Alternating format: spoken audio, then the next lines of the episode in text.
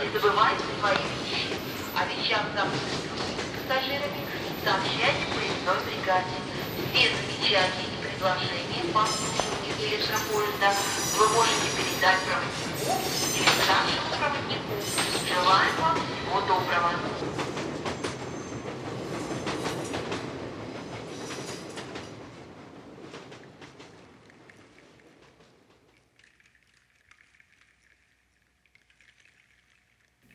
Здравствуйте, новые и уже постоянные слушатели. С вами станция «Конечная», подкаст для смертных. Сегодня мы с вами продолжаем разговор об индейцах Месоамерики, Южной Америки, об их верованиях и о том, как они относились к смерти, какие божества у них были. Сегодня сосредоточимся на этом и поговорим немного и о современности. Итак, у Майя главный бог смерти, как мы уже говорили, это Апух или Ахпуч, или просто А – это главный бог Шибальбы, то есть подземного мира мертвых. Кроме него в стране смерти обитали еще много божеств, э, которые отвечали за разные виды смерти. Они были хозяевами домов смерти. Об этом я рассказывал в предыдущем выпуске. То есть там было 9 уровней, и на каждом уровне был свой дом смерти, дом страха. Так вот, Ахпух на рисунках Майя э, был представлен как старик с черепом вместо головы – и кусками такого разлагающегося, разложившегося тела с торчащими костями. На голове у Ахпуха обычно был головной убор в форме головы каймана, и также ритуальные, очень а, символичные украшения – это человеческие кости и глаза, а, глаза людей, принесенных ему в жертву. Встречаются изображения Ахпуха и в женском обличии. Часто ему также дорисовывали голову совы, Сова, мы помним, это э, также символ э, темной стороны, э, символ смерти. Сейчас у жителей Центральной Америки до сих пор есть поговорка, когда большая сова поет, индеец умирает. Апух символизировал смерть и разрушение. Обитал он на девятом, самом жутком, самом глубоком уровне подземного мира. И там он следил за душами попавших к нему людей – Ахпух повелевал всеми человеческими путями, его считали причиной болезней, внезапных смертей. Каждый умерший, если он попадал все-таки в Шибальбу, должен был обязательно встретиться с Ахпухом в стране мертвых. Только это обещало душе перерождение в новую жизнь. Если душа не проходила испытания в подземном мире, погибала там, не встречала Ахпуха, то она не возвращалась э, в наш мир снова. Майя чтили Ахпуха. Кстати, э, культ подземного божества, культ божества смерти совершенно характерен для практически всех народов Южной Америки. Э, почитание даже не страх, а именно почитание и поклонение таким богам. Э, майя чтили Ахпуха, приносили ему жертвы. Часто, кстати, Ахпух часто изображался еще и танцующим богом. У нас опять мотив танцующей смерти. Помните, у нас были средневековые рисунки э, с Данс Макабр. Мы будем говорить о богине Кале, которая тоже танцует. То есть танцующая смерть – это вот такой повторяющийся во многих культурах мотив. Ахпух был не только богом смерти, но еще и богом, гарантирующим ваше возрождение, возвращение в новую жизнь. Символом Ахпуха был череп, мы об этом тоже говорили в предыдущем выпуске. Другие божества смерти, их э, вместе называли Шабальба, так, и, так же, как и подземный мир. Так вот, все божества Шабальба, э, это слово происходит от шибиль, исчезать, или, э, и переводится как исчезающее, царство исчезающего. Наиболее часто упоминается Кумхав, Кисин, Маасамкуинг, Шикирипат, Кучумакик. Они вызывали кровотечение и смерть от кровотечения – Ахальпух, он вызывал желтуху. Вукупкаме, Чемиабак, Кикшик и Кикришкак. Шик и Патан заведовали болезнями горла и смертями от болезней горла. А, в Попольвухе, в народном эпосе, есть легенда о путешествии братьев-близнецов. И вот эти братья-близнецы, им пришлось пройти через дома страха. Путь в Шибальбу был, был нелегким для них. Им нужно было пересечь три страшных реки. Одну полную скорпионов, вторую полную крови и третью полную гноя. Затем э, путников пытались обмануть четыре говорящие дорожки на перекрестке, и оттуда путешественники попадали на совет Шибальбы, который состоял из подземных богов смерти. На самом деле это было испытание э, издевательское. Их пытались э, усадить на горячие раскаленные скамейки. И потом, если они проходили это испытание, они попадали далее.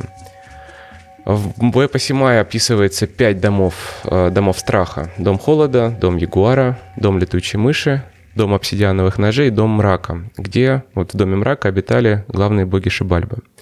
Целью таких пыток, таких испытаний было отделение души человека от его тела.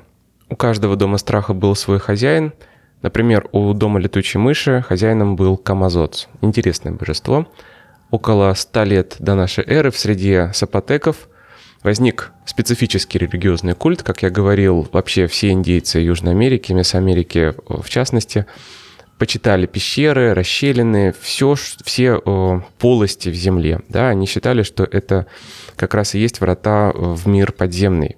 Естественно, что кто обитает в пещерах? Летучие мыши. Поэтому лет, образ летучей мыши прямо ассоциировался с миром мертвых. Так вот, этот культ почитал антропоморфного монстра с головой летучей мыши. А, монстр был включен в пантеон племени Кичи, одного из племен Майя. А, впоследствии, после того, как они наследовали Сапотеком, Кичи приравнивали это божество к своему божеству Ацелаху. У Зацелаха не было персонифицированного образа. В Попольвухе Зацелах описывается как пещера, обиталище летучих мышей. И Зацелах был пристанищем этих мышей, которых называли Камазоц. Камазоц переводится как летучая мышь смерти или летучая мышь-похититель. Кстати, именно Камазоц был причиной истребления людей в одну из предыдущих эр. И также был причиной смерти одного из братьев-близнецов Попельвух.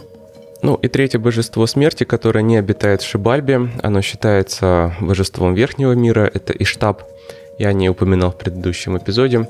Это богиня самоубийств и жертвоприношений. А, в Дрезденском кодексе она изображена повесившейся на ветвях мирового дерева. И как верили майя, и штаб находится именно с богами Верхнего мира.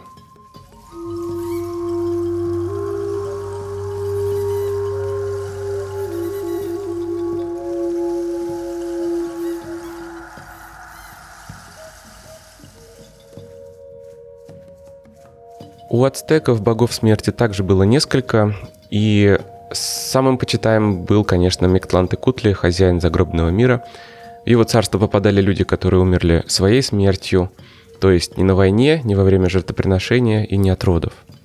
Поклонение ему включало в себя и ритуальный каннибализм также. Он считался владыкой севера, темной страны, и обычно его изображали в виде окровавленного скелета или человека с черепом вместо головы в одеяниях из бумаги, из аматля. Аматль считался э, традиционным подношением мертвым, а также Э, материалом, в которые оборачивали тела усопших. Также у него были украшения, уже традиционные для индейцев ожерелье из человеческих глаз. Одежда была украшена или совиными перьями, опять у нас совы, или ножами. Традиционными кланты Кутли еще изображали с отвисшей нижней челюстью, с открытым ртом и высунутым языком, как обычно изображают в других культурах божеств-пожирателей. По мифу Миктлан Текутли поглощает, проглатывает звезды при наступлении дня, э, всасывает их себя э, с неба и потом выплевывает их в ночное время. Его супруга Миктлан Сиуатль правила вместе с Миктлан Текутли в мире мертвых. Ее изображали в виде скелета или женщины с черепом вместо головы. Она была наряжена в юбку из гремучих змей. Змея, как мы уже знаем, это э, существо, которое обитает сразу в нескольких мирах, подземном и наземном. И согласно мифу, ее принесли в жертву в младенчестве. Она воскресла, выросла в подземном мире, затем стала женой Миклантекутли. А вместе с мужем она обязана собирать кости мертвых людей для того, чтобы а, возродить людей в следующую эпоху, когда закончится это, когда наступит конец света. Кстати, вера в нее не исчезла, и о ее современном воплощении я расскажу далее. Еще одно божество у ацтеков, которое отвечало за смерть, это Шипетотек, бог весны и насильственной смерти. Вот так они сочетали. А, Шипетотек означает «господин с ободранной кожей».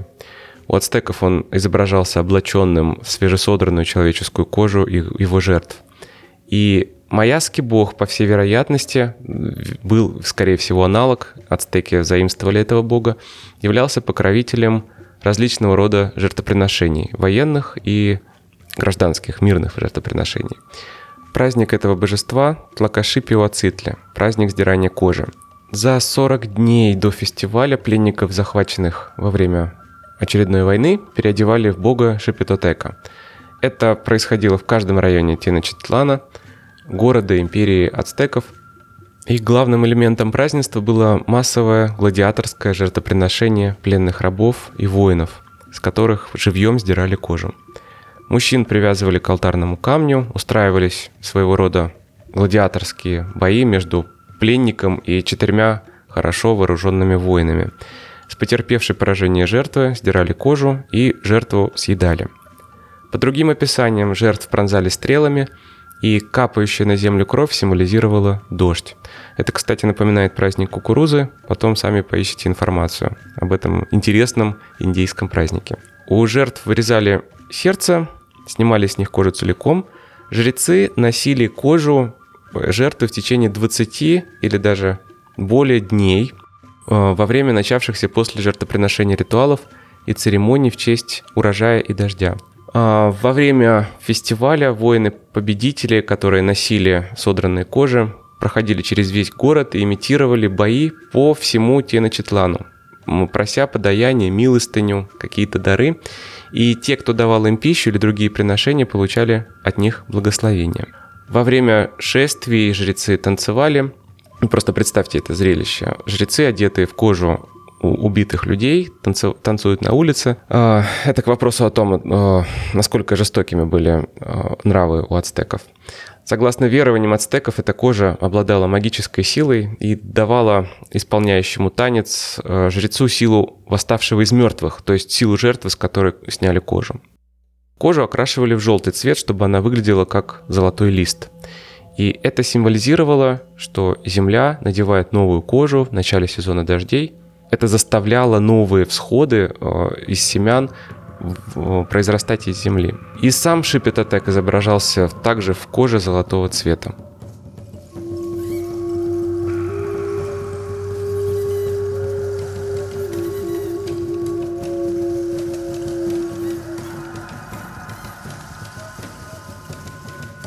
Ну и давайте поговорим немного об инках. В прошлый раз я как-то умолчал о них. Сначала я расскажу о том, как они представляли устройство мира, и потом поговорим о царстве мертвых непосредственно. И значит, у инков верховный бог Веракоча, который обитает в верхнем мире, называемый Хананпача, божественный мир. Люди, звери, растения, духи обитают в земном мире, который называется Кайпача. И подземный мир Укупача является обиталищем змей, тех, кто должен родиться, и семян растений, а также, естественно, умерших. Укупача в равной степени ассоциируется как со смертью, так и с э, плодородием, с э, рождением новой жизни. Божество плодородия Пачамама, богиня плодородия, также э, ассоциируется с миром мертвых, потому что именно оттуда поднимаются ростки новой жизни, все растения появляются из-под земли. И как мир мертвых, Укупачи является прибежищем демонов, которых все вместе называют Супай. Супай также и верховное божество смерти. А у инков, как и у майя и ацтеков, был культ пещер любых полостей в земле. Они а, приносили туда подношения, проводили ритуалы, э, перед посевом, после посева, после сбора урожая. Все, что связано с земледелием, у инков также связано с культом мертвых, с культом э, подземного мира. Любое воздействие на почву, на землю, погружение под землю, если мы говорим о шахтах, о работах в шахтах, являлось священным и должно было быть окружено определенными ритуалами. Эти ритуалы явились ключевыми, очень важными для общения с индейцами во время конкисты, э, общения с инками, когда индейцев нужно было заставлять работать в шахтах по добыче золота и других драгоценных металлов, э, драгоценных камней. Э, христианские священники очень не одобряли, естественно, поклонение, культ, этих, культ пещер – они считали, что любое э, отверстие в земле подношение этим отверстиям, это подношение демонам, подношение сатане, они никак не могли понять, что для инков на самом деле это не обиталище зла, это обиталище новой жизни. Несмотря на все усилия миссионеров, эти ритуалы пережили конкисту и сохранялись еще довольно долгое время. Теперь поговорим о самом божестве смерти, о Супае. Как может выглядеть божество, в чьих владениях обитают одни демоны? Естественно, он будет выглядеть как демон. Это максимально не похожая на, на человека фигура, с, ужасающая, с э, рогами, с большими зубами, извергающая изо рта пламя. И когда христианские миссионеры поняли, кому именно инки приносят жертвы и кому поклоняются, одному из божеств, они, естественно, э, провели прямую ассоциацию с э, Супай – это дьявол. И, конечно же, запретили любые ритуалы и боролись вообще с культом Супая. Кстати, фигура Супая пережила многие века и сохранилась до сих пор. Ее можно увидеть на различных народных фестивалях, которые называются Диабладес, например, в Боливии, Перу и в регионах Анд. Само слово «супай» сейчас во многих латиноамериканских странах является синонимом слова «дьявол».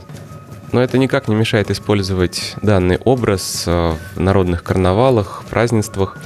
И каждый год проводятся карнавалы, которые называются «Мамача Кандича», например, э, в Перу, где Супай обязательно присутствует. Это главное действующее лицо. Человек, обреженный в, в ужасающий костюм, с рогами, с глазами на выкате, с клыками, который э, играет главную роль.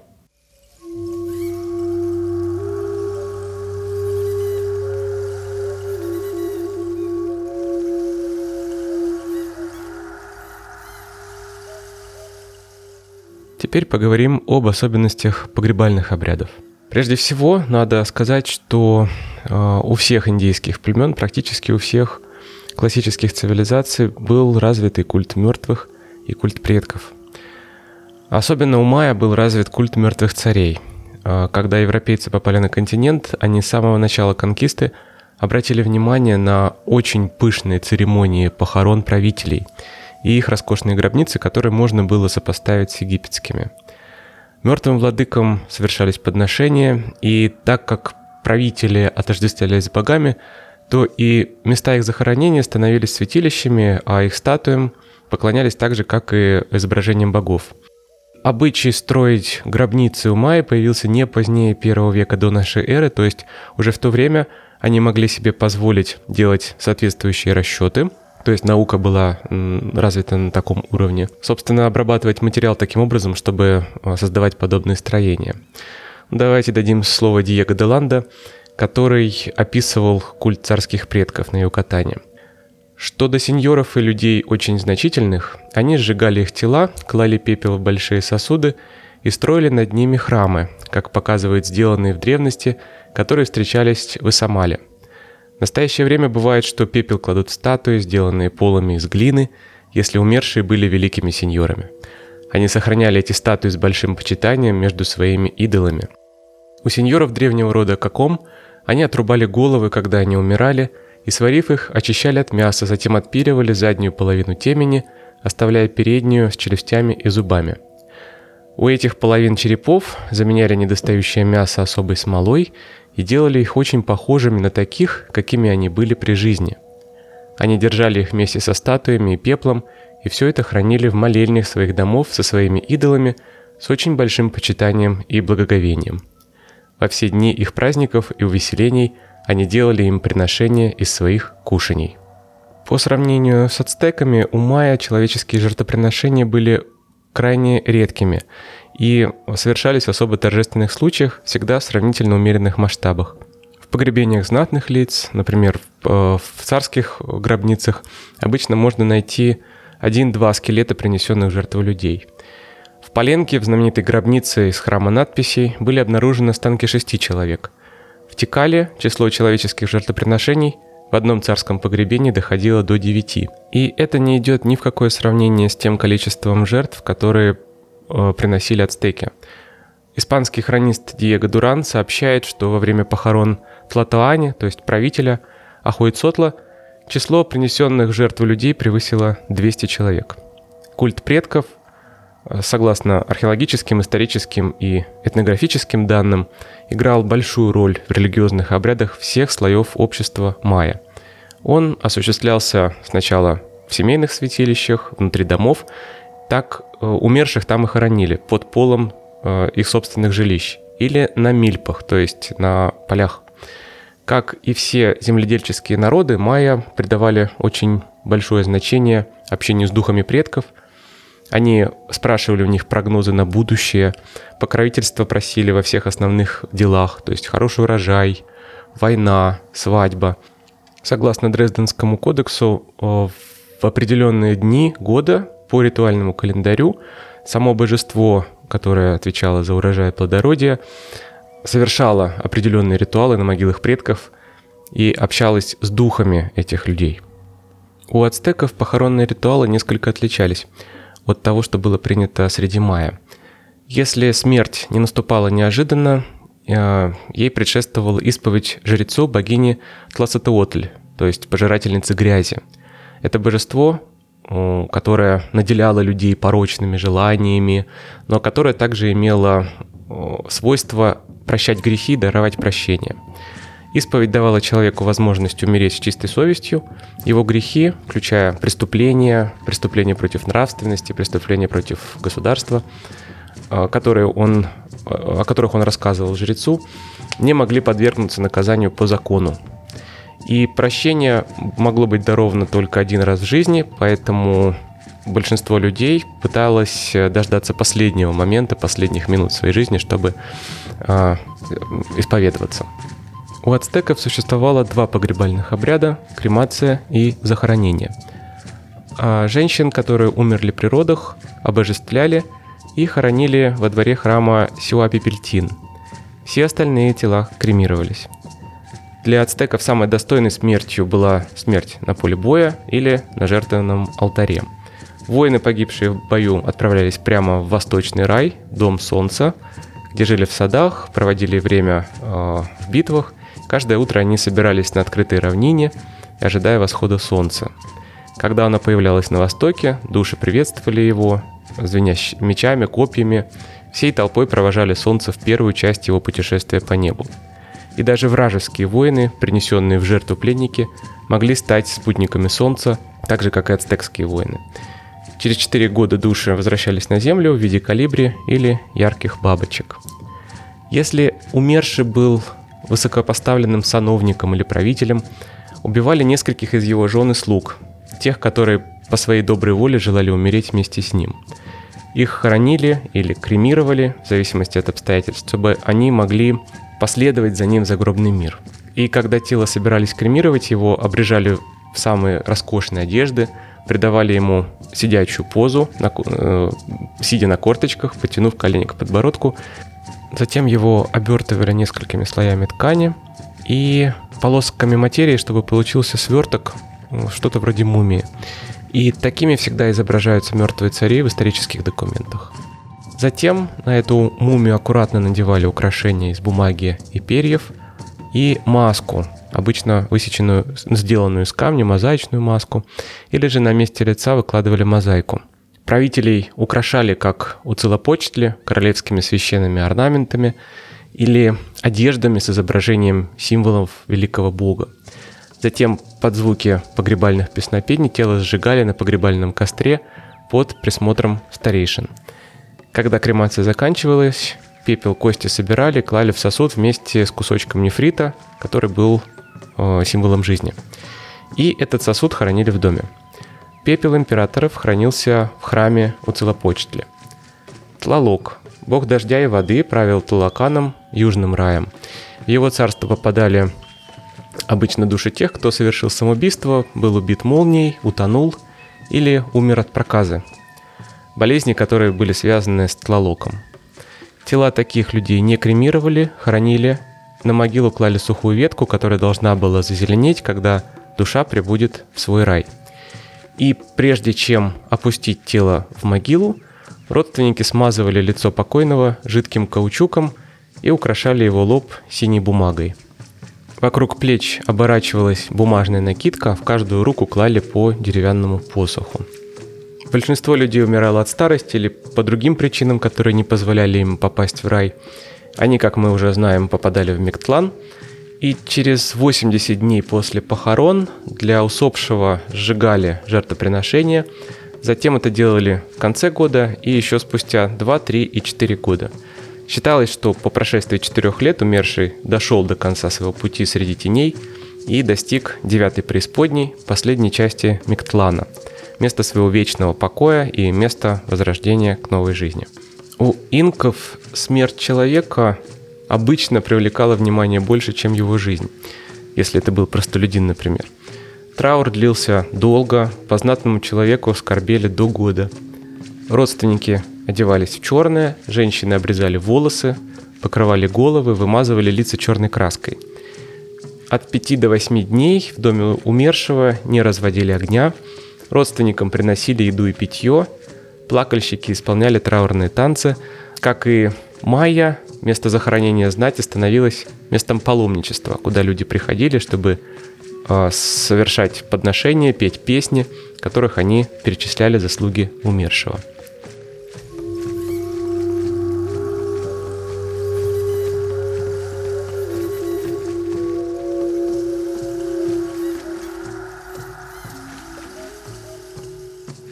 Еще хотел рассказать подробнее о погребальных масках индейцев. Наиболее хорошо сохранившиеся благодаря материалам, из которых они созданы, такие маски находили на всей территории проживания народа майя. Погребальные маски были составной частью священного похоронного ритуала, который окончательно сформировался с 250 э, по 900 год нашей эры, то есть в классический период, и такого рода маски помещались на лицо знатного человека, правителя или вождя. Обычному индейцу эта привилегия была недоступна. Погребальные маски выполнялись из священных материалов и гарантировали сохранность тела до возвращения души. Они в первую очередь охраняли правителей, считавшихся у индейцев э, живыми воплощениями богов. Маски, изготовление вообще масок было особым искусством – и чем выше был статус покойного, тем совершеннее и красивее была его маска. Наиболее часто используемыми и дорогими материалами были нефрит и жадеид. Также находили маски из бирюзы, малахита. Нефрит для майя, как золото для инков, был самым редким и самым драгоценным из природных материалов. Как верили индейцы, он сочетал в себе элементы воды и неба и был источником жизни. Нефрит и жадеид трудно обработать теми способами, инструментами, которые были у Майя э, в наличии. От этого каменные маски, которые дошли до нас, э, стали еще более редкими и ценными. Погребальные маски были в основном мозаичные, то есть составленные из нескольких десятков или даже сотен маленьких кусочков, которые называются тессеры. Их подгоняли в определенном порядке очень точно. Глаза и часто ушные украшения выполнялись из редких морских раковин, из перламутра и тоже тщательно обрабатывались. Зрачками масок служил обсидиан, который вырезали дисками круглыми. И все эти детали делали погребальную маску очень реалистичной. Действительно, даже э, несмотря на такое вот материалистичное исполнение, можно увидеть черты лица покойного. Маски все совершенно разные. Они отличаются по форме, по размеру, пытаются передать черты лиц. Уплощение головы, скошенность глаз, характерные признаки майянской аристократии, также а, были переданы с помощью этих погребальных масок. Не всегда маска изображала человеческое лицо, кстати. Часто маска для погребения являлась ликом Бога. И это характерно прежде всего для масок, которые были сделаны из глины или штукатурки. Как правило, такие маски еще и расписаны священными узорами. При этом важной чертой э, всех масок майя является такой приоткрытый рот, как будто человек говорит и застыл на полуслове. Видимо, как и у египтян, как мы помним ритуал отверзания уст, рот считался вратами для путешествия души и последующего возвращения в тело для воскрешения –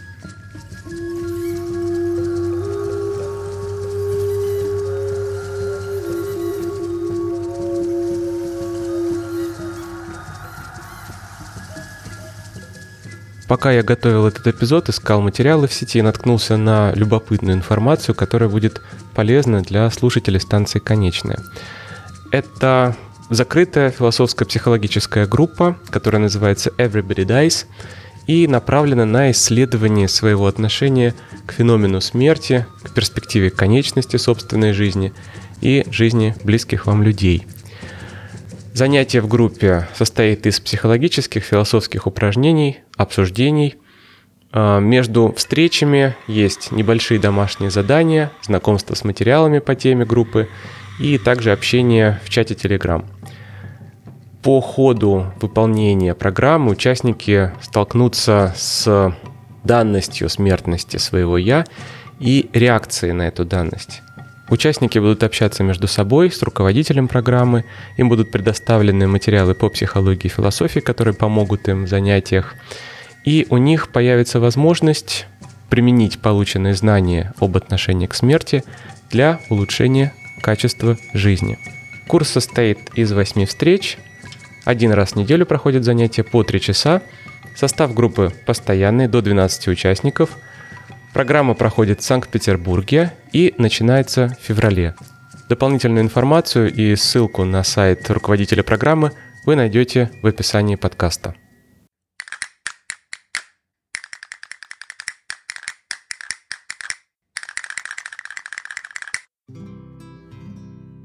Ну а теперь давайте перенесемся в современность и поговорим о культе мертвых в современной Южной Америке.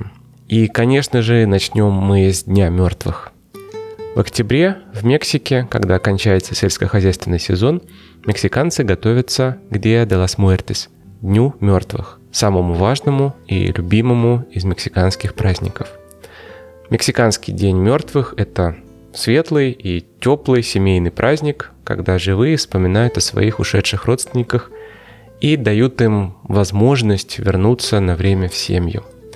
На кладбищах устраиваются пикники – там встречаются родственные семьи, и кроме в живых, в банкете принимают участие также и почившие, те, кто успел перейти в другой мир. Пища здесь сытная, такая калорийная, обильная, мясные блюда, с очень э, пряные, острые, шоколадные напитки, печенья, сладости в форме черепов. И особый вид хлеба, который называется пан де муэрто, или хлеб мертвых, в состав которого обязательно входят яйца. Иногда в этот хлеб запекают маленький череп, обычно из пластика, и считается, что человеку, которому он попался, будет счастье.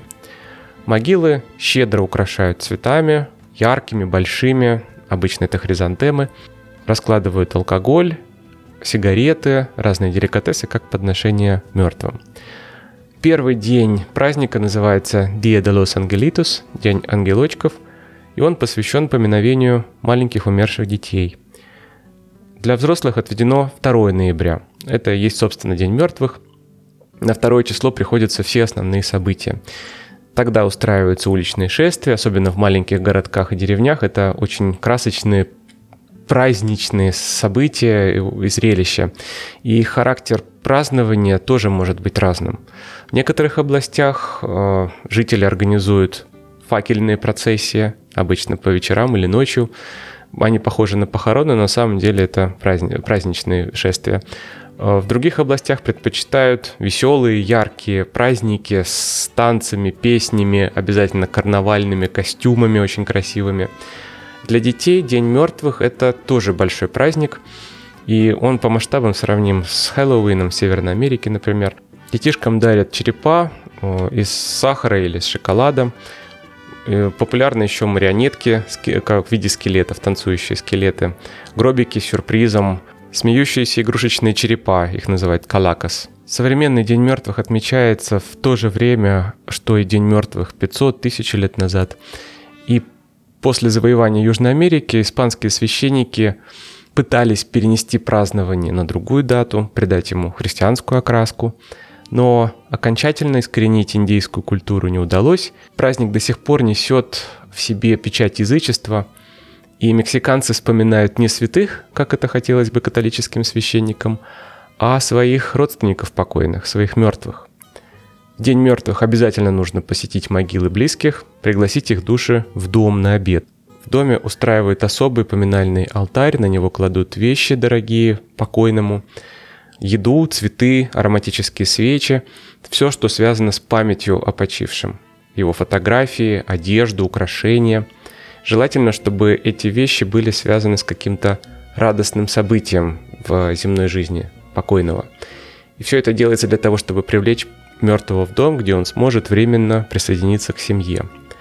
В некоторых районах Мексики, где традиции особенно сильны, живые даже выкладывают для мертвых дорожку из лепестков, которая ведет в дом прямо к алтарю. Вообще такие особые близкие отношения с мертвыми и со смертью для Мексики и жителей Южной Америки особо характерны. Ну вот, например, писатель Октавия Пас заметил, что мексиканец вместо того, чтобы бояться смерти, ищет ее общество, дразнит ее, заигрывает с нею. Это его любимая игрушка и неприходящая любовь. Символ праздника – это, конечно же, череп, который называется калавера, и они представлены на празднике в виде масок, в виде очень яркого, красочного, интересного макияжа на девушках – ну и также в виде угощений, в виде еды, это сахарные, шоколадные черепа. На День мертвых продают огромное количество маленьких фигурок, маленькие скелеты, которые изображают разные сценки из жизни. Вот э, особо популярны скелеты мариачи, скелеты мексиканских музыкантов, которые играют или танцуют. И вообще это целая кустарная индустрия вокруг этого праздника по всей стране. Часто на черепах присутствуют имена – и люди покупают черепа со своим собственным именем, с именем умершего родственника и именами любимых даже, именами здравствующих членов семьи. Эти сувениры несут домой, ставят на алтарь, потом съедают. Ну, это э, сахарные или шоколадные черепа. Иногда черепа делают из семян амаранта в перемешку с медом. Амарант э, издревле у индейцев считался особой пищей, к нему э, относились как к священному растению. Он поддерживал жизнь. Откуда вообще пошел современный День мертвых? На девятый день ацтекского солнечного календаря ацтеки начинали празднество в честь богини Миктлансиуатль, супруги Миктлантекутли. Постепенно культ этой богини превратился в культ богини смерти. Эту богиню представляли уже не в образе с, э, женского тела с, с черепом вместо головы, а в образе маленькой девочки-покойницы – Отсюда пошел уже современный обычай такого жуткого, веселого, э, девчоночного карнавала шествия в белых рубахах с изображением на них скелетов. Ну, девочки, девочки-подростки одевают такие балахоны, одевают венки на головы и цел, цел, целой шеренгой ходят по улице. Шествие возглавляет сама богиня смерть. Сейчас ее зовут уже совершенно иначе. Ее зовут госпожа Катрина, та самая Калавера де ла Катрина, модница Щеголиха Катрина. Калавера Катрина впервые появилась на гравюре э, Хосе Гуделупы Посада. Это печатник мексиканский, который сделал гравюру в 1913 году. Там была целая серия.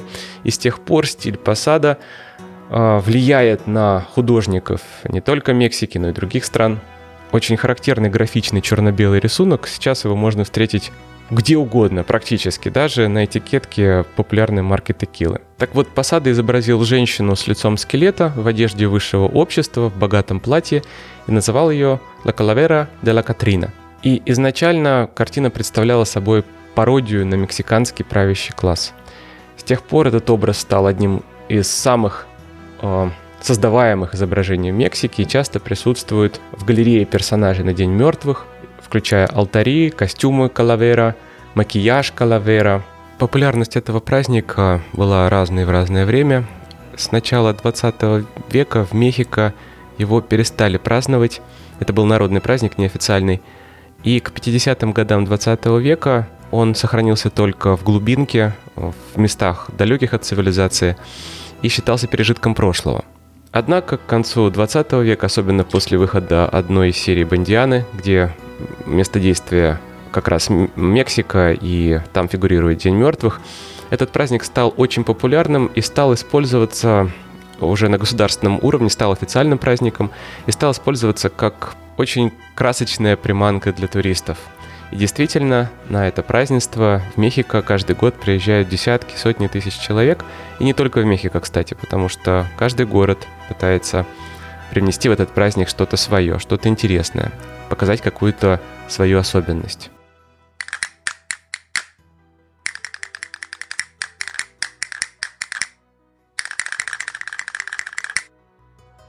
Вообще о культе мертвых и культе предков в Южной Америке можно рассказывать часами. А, буквально в каждой стране есть свои ритуалы и обычаи, связанные с этой областью религии, областью духовного мира – ну, например, я хочу, хотел бы рассказать об очень интересном ритуале, обычае, который существует в Боливии, и связан он э, с ньятитас. Ньятитас — это черепа или мумифицированные головы, которые люди в массовом порядке хранят у себя дома. Буквально в каждом доме есть хотя бы один череп или одна голова, которая хранят, э, хранится на э, почетном месте – у многих людей есть целые коллекции этих голов, 20-30 штук. Это не случайные головы. Это головы обычно родственников. Как они их получают, это уже другой вопрос, но факт остается фактом. Живые очень плотно и постоянно общаются с мертвыми. С этими это не просто головы, это не просто э, куски тела, да, покойного. Это в первую очередь духовный советчик. То есть с этими головами общаются, спрашивают у них совета, а, пытаются добиться их расположения, добиться от них помощи. Их всячески наряжают, украшают, они курят, да, в обычае давать этой голове или этому черепу прикуренную сигару или сигарету, чтобы она тлела прямо вот э, между зубами. А, шьют для них шляпы, украшают их венками, украшают их э, драгоценностями – обычай этот настолько древний, настолько укоренившийся у местного населения, что католическая церковь, очень принимаемая местным населением, ничего не смогла с этим сделать. То есть буквально поклонение мертвым считается в, в католичестве грехом, если это, конечно, не мощи святых. Но местные жители в их обычае приносить эти головы с собой в церковь на службу, чтобы священник осветил их, чтобы эти мертвые тоже были вместе с живыми в церкви, присутствовали, например, на Рождестве или на Пасху. Местные священники смотрят уже на это сквозь пальцы, потому что прошло несколько столетий истории католической церкви на этой земле, и обычай так и не искоренен. Люди приходили в церковь с черепами 100-200 лет назад, они продолжают это делать и сегодня –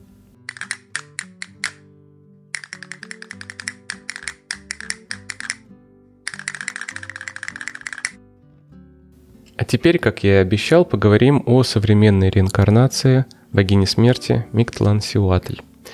После христианизации Южной Америки языческий образ смерти был вытеснен христианскими образами, и вплоть до 20 века о богине смерти не было слышно ничего. В 40-х годах 20 века они начинают упоминать, но нынешняя популярность Санта-Муэрте началась в 80-е в эпоху войн наркокартелей. Первое святилище Санта-Муэрте Святой Смерти было открыто в Мехико в 2001 году, и в настоящий момент число поклонников этого культа насчитывает около 12 миллионов человек в Мексике, Центральной Америке и США.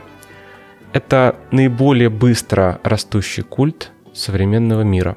Основные почитатели Санта-Муэрте – это бедняки, жители городков, трущоб, которые могут стать жертвой разборок наркобаронов, уличных войн буквально каждый день. И они призывают святейшую смерть как защитницу. Самые ярые почитатели – это представители криминального мира, те же наркоторговцы, люди, которые постоянно живут под угрозой смерти. Католицизм настолько глубоко укоренился в мексиканцах, что даже для не особо верующего преступника очень сложно просить помощи каких-то незаконных делах у святого или у Бога. А у Санта-Муэрте очень даже можно. В США Санта-Муэрте также особо популярна среди латиноамериканской преступности, в частности, группировки МС-13 или Мара Сальватруче. Также ее почитают те, от кого отворачивается католическая церковь. Это матери-одиночки, представители секс-меньшинств. Перед смертью равны все. Сама церковь реагирует на культ Санта-Муэрте очень нервно и постоянно подчеркивает, что образ и почитание Санта-Муэрте вообще противоречит любой христианской вере. относится к Санта-Муэрте как к народной святой, то есть э, не канонизированный. Канонизация ее невозможна, это нереальный праведник, а просто персонификация. С точки зрения католицизма смерть – это враг Христа, которого он удалил. И почитать смерть значит извращать веру. Первые упоминания о культе относятся еще к 17 столетию. Культ преследуется властями Мексики как сатанинский, однако сами последователи Санта-Муэрте отрицают связь своего божества с дьяволом. Против представителей культа периодически проводятся репрессии, в частности, практикуется снос часовен, посвященных смерти. Тем не менее, количество последователей Святой Смерти продолжает неуклонно расти, и поклонники Санта-Муэрте считают, что молитвы, которые они обращают к смерти, способны дойти до адресатки и что она способна исполнять желания. С этой же целью устраиваются алтари, воздвигаются статуи. А обычно они выглядят как э, скелет женщины, облаченный в мантию, подобной мантии или одеянию Девы Марии, и совершается жертвоприношение. Наиболее часто смерти преподносятся алкоголь, сигары и шоколад. Еще раз напомню о важности и необходимости поддержки станции «Конечная» со стороны вас, мои дорогие слушатели. Лайки, перепосты, отзывы в iTunes подкаст, любые денежные пожертвования по ссылкам, которые вы можете найти в сообществе ВКонтакте «Станция конечная», на официальном сайте terminusfm.podbin.com. Пожалуйста, я буду рад всему. Я буду рад общению с вами, буду рад вашим вопросам, отзывам о подкасте. Я надеюсь, что я делаю для вас полезное дело, остаюсь для вас интересным и буду пытаться делать подкаст все лучше и лучше. А на этом сегодня все. Мы едем дальше до станции Конечная. Помните, жизнь прекрасна.